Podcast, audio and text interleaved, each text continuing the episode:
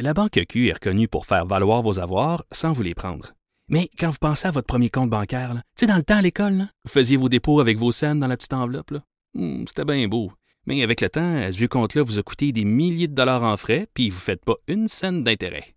Avec la Banque Q, vous obtenez des intérêts élevés et aucun frais sur vos services bancaires courants. Autrement dit, ça fait pas mal plus de scènes dans votre enveloppe, ça. Banque Q. Faites valoir vos avoirs. Visitez banqueq.ca pour en savoir plus. Franchement dit. Un peu plus tôt cette semaine, on a eu des nouvelles de Guy Lafleur. On sait qu'il y a eu euh, des pépins de santé euh, très, très, très importants au cours euh, des derniers mois, des pontages, un Mhm. cancer, etc. On était content d'avoir de, de, de ces nouvelles, de savoir que ça allait mieux. Et quelle Parallèlement à histoire ça- hein, qui lui a permis de, de découvrir que finalement ça allait pas. Ben oui, C'est quelque ben oui. chose. C'est assez à la incroyable. chasse.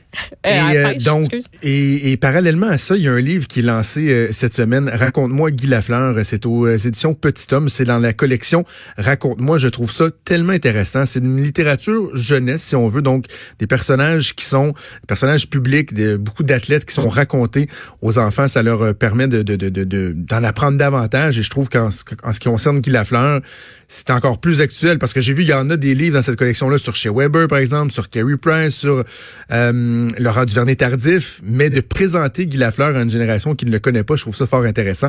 On va en parler avec l'auteur du livre, le journaliste sportif à la Presse Plus, Mathias Brunet, que je joins au bout du fil. Bonjour Mathias. Allô, comment ça va? Ça va très bien, ça va très bien. Et toi aussi, j'imagine, c'est une, une semaine importante d'un lancement de, de, de livre comme celui-là. Une semaine mouvementée, oui, dans le bon sens, évidemment, parce qu'il y a de belles, belles réceptions. Je mettrais une petite, euh, euh, une petite précision par rapport au livre, puis c'était correct, mais je dirais c'est un livre jeunesse, mais une littérature euh, qui s'adresse à tout, parce que j'ai pas changé de oui, ça fait longtemps que je voulais faire, je m'adressais à des jeunes dans des livres. J'en ai ça, c'est mon, c'est mon neuvième ou mon dixième. Oui. Mais le style reste le même. Parce que je j'ai pas voulu changer ma façon d'écrire parce que c'est un jeune public, parce que j'aurais l'impression de pas m'être rendu service moi-même. Et comme j'ai un style quand même assez simple et clair, j'ai gardé la même formule. Mais au, au lieu d'avoir une bio sur Guy Lafleur de 400 pages, j'ai comme une bio un peu plus courte. C'est ça. Donc, je, le style demeure le même au niveau de la plume, mais est-ce que le filtre, il est différent? Tu sais, lorsqu'on sait que ça va s'adresser, par exemple, à, à- à des, à des plus jeunes, à des adolescents, est-ce que, tu sais, on sait, bon, Guy, Guy Lafleur a eu euh, une vie qui a, qui a parfois été mouvementée. Lorsqu'on parle, tu sais, je lisais le, le livre, puis je me disais, oh, OK, il y y a des bouts où euh, Mathias s'explique avec euh, beaucoup de clarté qu'il y en a qui sortent de là la, la, la face en sang après s'être battu, puis qu'il y en a un qui voulait y arracher la tête.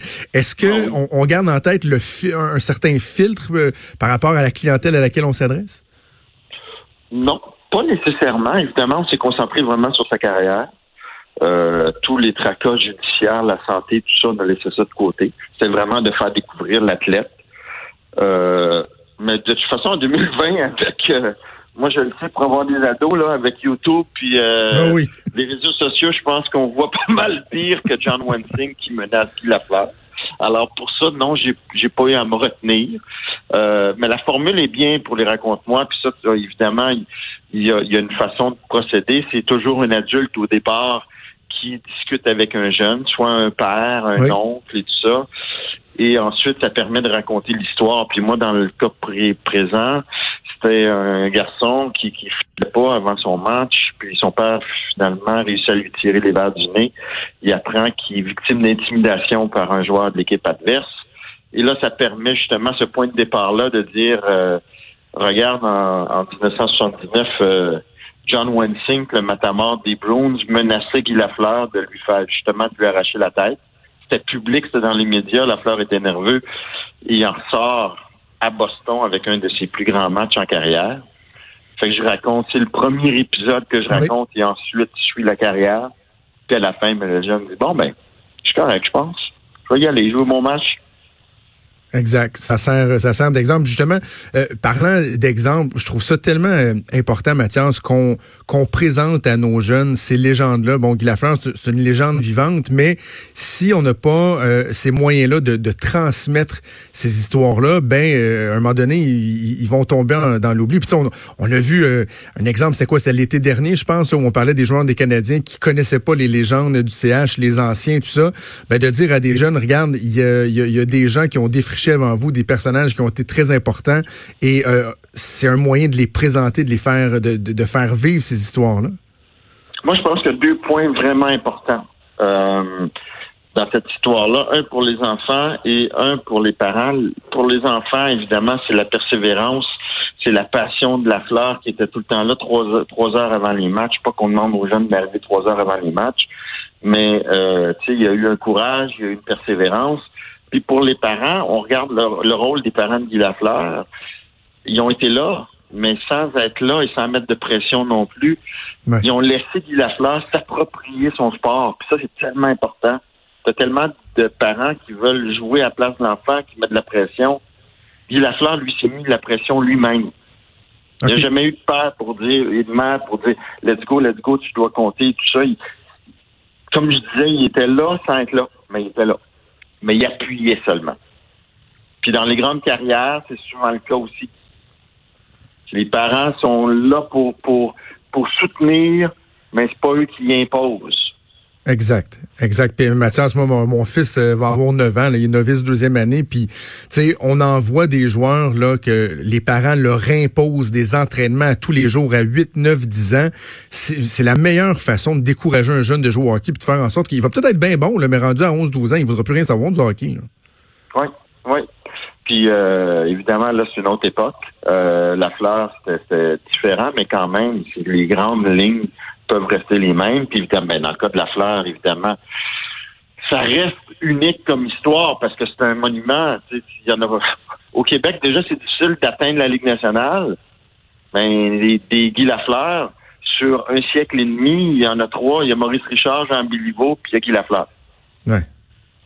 Fait qu'évidemment, on peut pas calquer puis dire euh, rentre dans une aréna en cachette. Euh, puis échange des heures de glace contre des travaux euh, à l'aréna, puis tu vas avoir une grande carrière. Mais c'est ça qui fait aussi le caractère unique de l'histoire de la fleur. Absolument. Eh, Dis-moi, Mathias, la démarche pour euh, revisiter l'histoire euh, de Guy Lafleur, comment tu t'y es pris? J'imagine qu'il y, a du travail d'archives, il y a ta mémoire aussi pour avoir été témoin de certains de ces, événements-là. Puis as-tu l'occasion de t'entretenir avec Guy Lafleur pour, pour le projet? Je, écoute, c'était une période où, évidemment, il y avait ses pépins de santé et tout ça. Lui a donné son accord au projet. Et euh, d'ailleurs, il doit avoir reçu le livre, j'ai hâte d'avoir ses commentaires. Mais il y avait tellement de documentation, justement, écrite, orale, que je pense pas qu'il aurait pu m'en ajouter davantage. Tout a tellement été dit sur lui que j'ai réussi à, à collecter. Évidemment, le travail, c'est justement de synthétiser puis de trouver les bons, les bonnes informations puis les moments clés de sa carrière, parce que sinon j'aurais pu faire euh, mille pages. Fait que ça a été ça le gros du travail, de, faire le tri puis de cibler les bonnes histoires.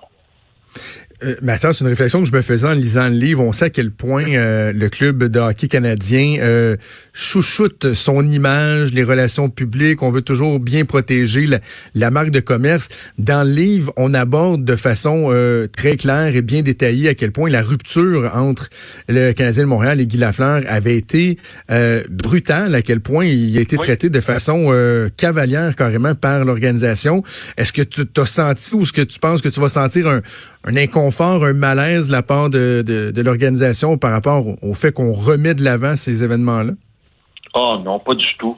Euh, ces faits-là ont été connus et, et, relatés. C'est plus la même direction non plus. Euh, Maurice Richard aussi, ça a été difficile à l'époque. Guy Lafleur est un électron libre. Il est revenu dans le giron du Canadien d'ailleurs. Et euh, écoute, j'ai eu la collaboration des anciens Canadiens et tout ça. Fait que non, pas du tout. Euh, je pense pas. C'est de l'histoire ancienne. Ça fait partie de la légende. Euh, ça fait partie du Canadien, de l'histoire. Jaloux. Peut-être, mais j'en serais vraiment surpris. OK. en tout cas, euh, j'invite les gens à se procurer le livre. Moi, c'est certain que mon garçon euh, va le lire. Puis écoute, ça m'a replongé dans des vieux souvenirs. Je sais pas, Mathias, si tu te souviens de cette collection de livres-là qui étaient les belles histoires vraies. C'était des personnages qui étaient racontés aux enfants dans des espèces de, de bandes dessinées. Puis j'ai même ressorti la feuille de celle de... C'était Maurice Richard, un bon exemple de ténacité. Oh, Maurice Richard racontait aux enfants. Il y avait Jackie Robinson, il y avait Terry Fox. Je me souvenais d'avoir lu ça des dizaines de fois chez ma grand-mère et d'avoir pris connaissance, d'avoir rencontré des, des, personnages grâce à des livres comme ceux comme ceux-là. Euh, et, donc j'ai vraiment espoir que euh, un livre comme le tien sur Guy Lafleur va, va faire œuvre utile également et permettre à plein plein plein de jeunes de, de, de connaître Guy Lafleur. Euh, J'imagine ça c'est une responsabilité qui euh, qui est intéressante. Ça, doit, ça doit être réjouissant de se dire que on va passer ce, ce, ce message-là, cette histoire-là. Oui, mais là, je suis jaloux, là, que tu viens de me dire ça, là. J'ignorais cette euh, collection-là. Et tu viens de me donner des noms des Terry Fox et tout ça. Je suis vraiment jaloux. je sais pas comment je vais pouvoir trouver ça. Mais, je vais euh, t'envoyer le lien. J'ai refouillé ça matin. Je vais t'envoyer ça. Tu vas pouvoir redécouvrir ça. écoute, ça doit être extraordinaire. Absolument. Ben écoute, on invite les gens donc à se procurer euh, le livre Raconte-moi Guy Lafleur aux éditions Petit Homme. C'est en vente dès maintenant. Mathias Brunet, on continue à te lire dans la presse. Merci beaucoup d'avoir prêté à nous parler. Merci beaucoup. Bye bye. Salut. Vous écoutez